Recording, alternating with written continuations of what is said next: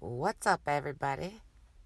Smoking Lady J here, back with Smoke Break with Lady J. Can you tell that I started smoking again? You know, that's all I'm gonna say about that. Thanks for being here. Sorry I've kept you waiting, but life, as usual, gets hectic. This week is sponsored by mental health, new job, new living situation, shitty exes, family court, a lot of iced coffee. In Newport non-menthol 100s, red box. JK LOL about that last part. There's no specific name brand of cigarettes that I smoke that I shouldn't endorse. That's just total bullshit right there, right? I'm talking nonsense. It is a new week. I started another new job this evening. This place is dope AF. Like, anybody that I have told that knows this location, the first thing they say to me is, that's a wicked cool spot. Because of course it's wicked cool. I'm on the East Coast. Come on. The last two places that I've attempted to work full time for never received very warm reception from anybody in my immediate area.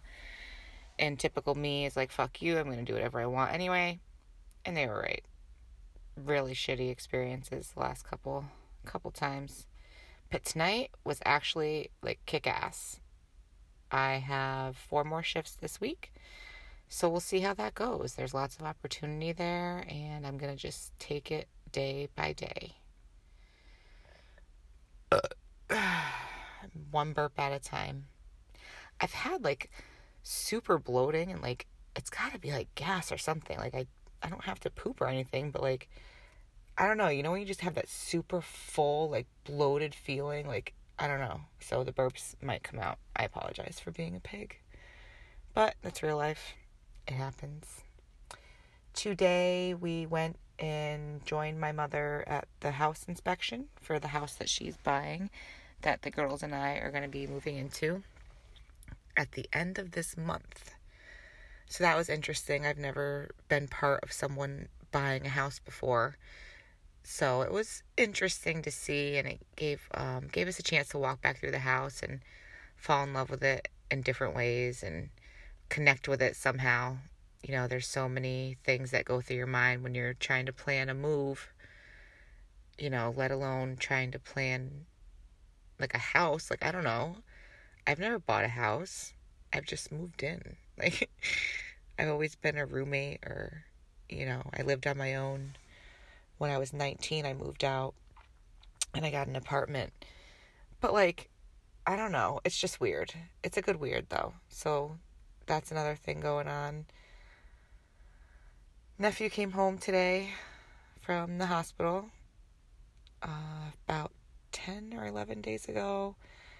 We had a complete crisis in my home, and he was taken away in an ambulance to go get a mental health check because shit hit the motherfucking fan. I don't know how much I really want to go into right now, you know? It's a really long story, lots of moving parts, but essentially he tried to hurt himself. He tried to take his own life while at the same time being very aggressive and angry towards his own mother and me. Long story. But I had to call the police. And that sucked balls. He's been away, though, and he's been in, you know, good spirits, you know, looking for a diagnosis to help him understand the things that he's going through right now. He's a 20-year-old. You know, he's a good dude. But he's got some problems right now. So we've and given the diagnosis of bipolar, which is something that I suspected for a while, but it was never something that we could really talk about at the dinner table. You know, there's a lot of stigmatism in my family. Not for me, you know, I have mental health issues. I fucking flaunt that shit. Like, I feel my anxieties and my depressions. I know when they're creeping in. You know, I don't always broadcast it to the world, but I know myself. You know, I've gotten to know myself to when I know I'm falling into the hole. And I know it's going to suck, but I have to push through it. You know, some days are harder. Some days I'm fucking drowning. You know, and I don't tell anybody that I'm drowning. You know, I keep it inside. You know, there's been a few instances recently where I have reached, you know, a really low point. And I did reach out. And the people that I reached out to, probably bad choices, but they weren't there for me. Like, they didn't, like, I don't know. I felt in my own perception that they weren't there for me the way that a friend should be when someone's coming to you and saying that they're hurting and they're struggling. So things like that tend to close me off more. You know, I'm wide open on Twitter. If you follow me on Twitter, you know, my account is locked up for this reason, so I can talk freely about what I'm going through on social media. You know, it's a way for me to get it out because I don't necessarily have a strong support system within arm's reach, if you're picking up what I'm putting down. I did not go to visit him at all when he was away. And, you know, I'm having mixed emotions about that. For myself, you know, when it was traumatic for me, it was a very traumatic experience for me, that crisis that took place. You know, I've known a lot of people in my life that have committed suicide, you know, and 98% of them hung themselves. So for me, my trigger point is when I see someone with a noose around their neck, or, you know, even in a movie, if a scene comes in where someone's hanging, I can't stomach it. You know, I understand it's there. I understand it happens, but I just can't do it. I avoid it, you know, for my own mental health. So what I saw was him, my nephew, with cords around his neck. You know, like the video game controller, or like the things that you would use for like a console, or like an audio cord. I don't even know. But they were all tied together, and it was around his neck, and the other end was tied to the staircase as he was, you know, enraged, and it was just so bad. He's okay, you know, physically, everyone is okay. But emotionally and mentally, it's been fucking exhausting. And I can't even say it's been day to day, because it's literally been a minute, hour to hour situation. And in the meantime, you know, I'm trying to be a mom to my kids who live in this house and don't really know what's going on. You know, my oldest does know, because, you know, she's going to be 17 next month. So we're pretty open when it comes to this kind of thing. You know, she struggles with mental health issues as well. She used to self-harm, you know, and I say used to, you know, it's still it could happen. She hasn't done it in over a year, but it's still a possibility. So we're open about it. I try to leave that dialogue open always, you know. But the little one, you know, she's 8. So for her, she just thinks big cousin is just at the hospital. So they're, you know, making sure his medications are working okay and that, you know, he's feeling better. So now that he's coming home, you know, you and Sissy will go stay with me at Grandma's, you know, while cousin gets settled back in, you know, which is, you know, it's not a complete lie. He does need to get settled back in. And I feel having a house full of people is probably not the easiest thing to transition back into. But for me, it's also a protection thing. It's a safety thing. Not that I think he would ever intentionally hurt any of us, but I know when it was just bad. Like, I need to just think about my children. And for them, it's best for them to just not be here right now. Until we know, until things are straightened out. We have a long road ahead of us.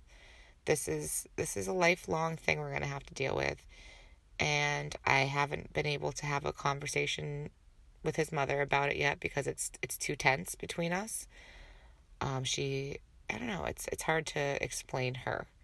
And I will, over time you'll get bits and pieces. But we're going to keep it moving. New job, let's see, nephew home, exes that suck. I had family court last week going for custody of my little because her father is a heroin addict and he is trying to get unsupervised visitation.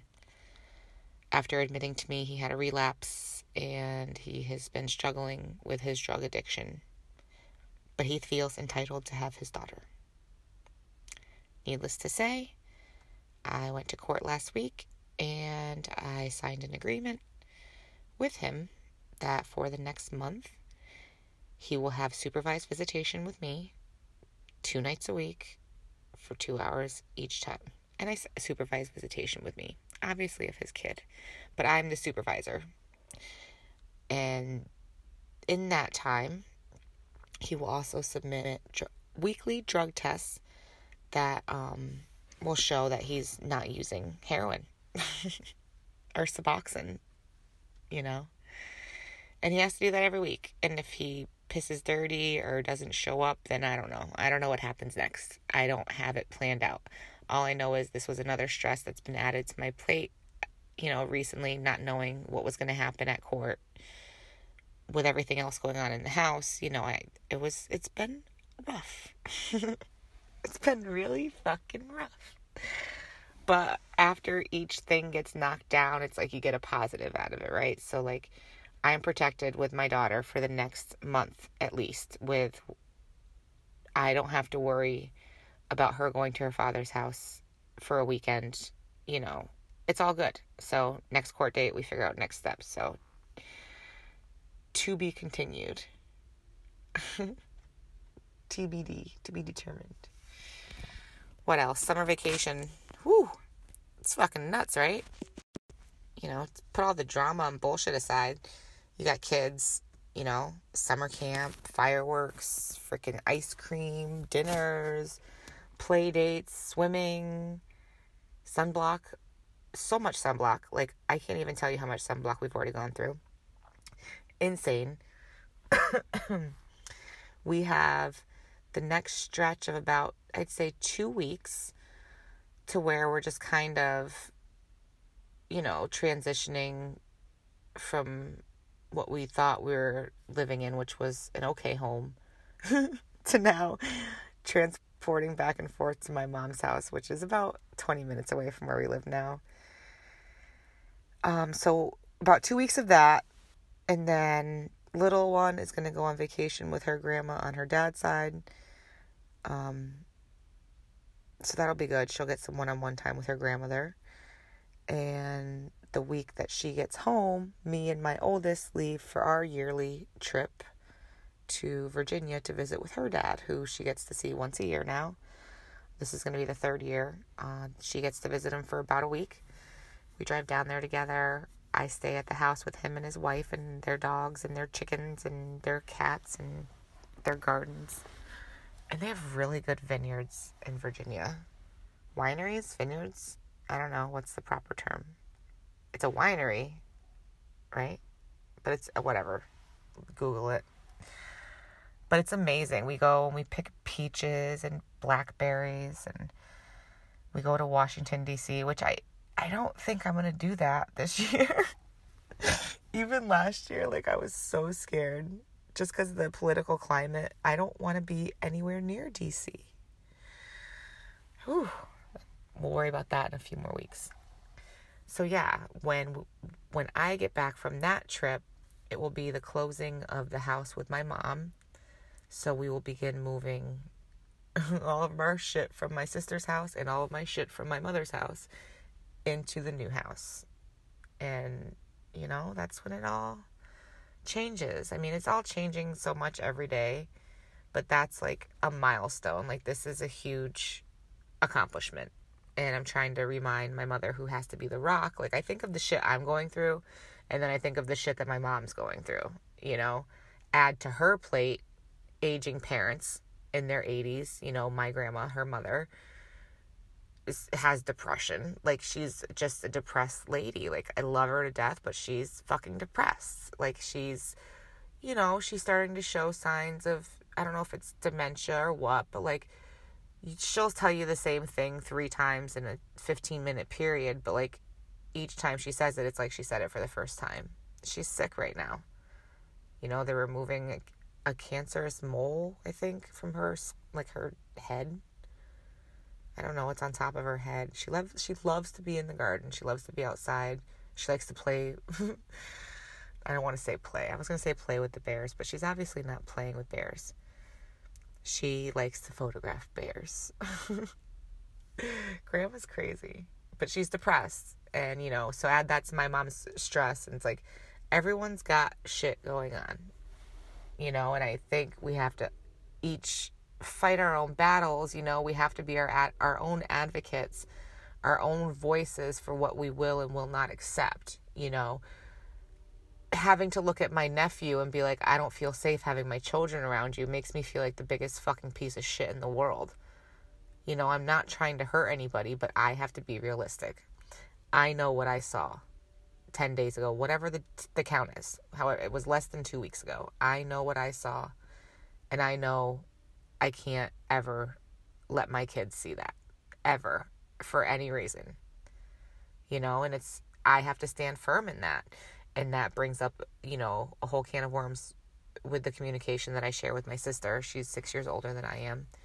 And we've always had this power struggle, you know. She's the big sister. I don't stand up to her, you know. And she knows that. She bullies me around. Like, she bullies a lot of people around, you know. She doesn't want to hear anything from anyone unless it's that you agree with what she's saying and her thoughts and feelings, you know. So it's a lot of shit going on behind the scenes. But each day, beginning now, we have new things going on that are leading to a positive future. I'm super pumped about this job. Like, super pumped. You know, I'm cautiously optimistic at the same time. Like, I'm going to go in there, like I said, and do my best.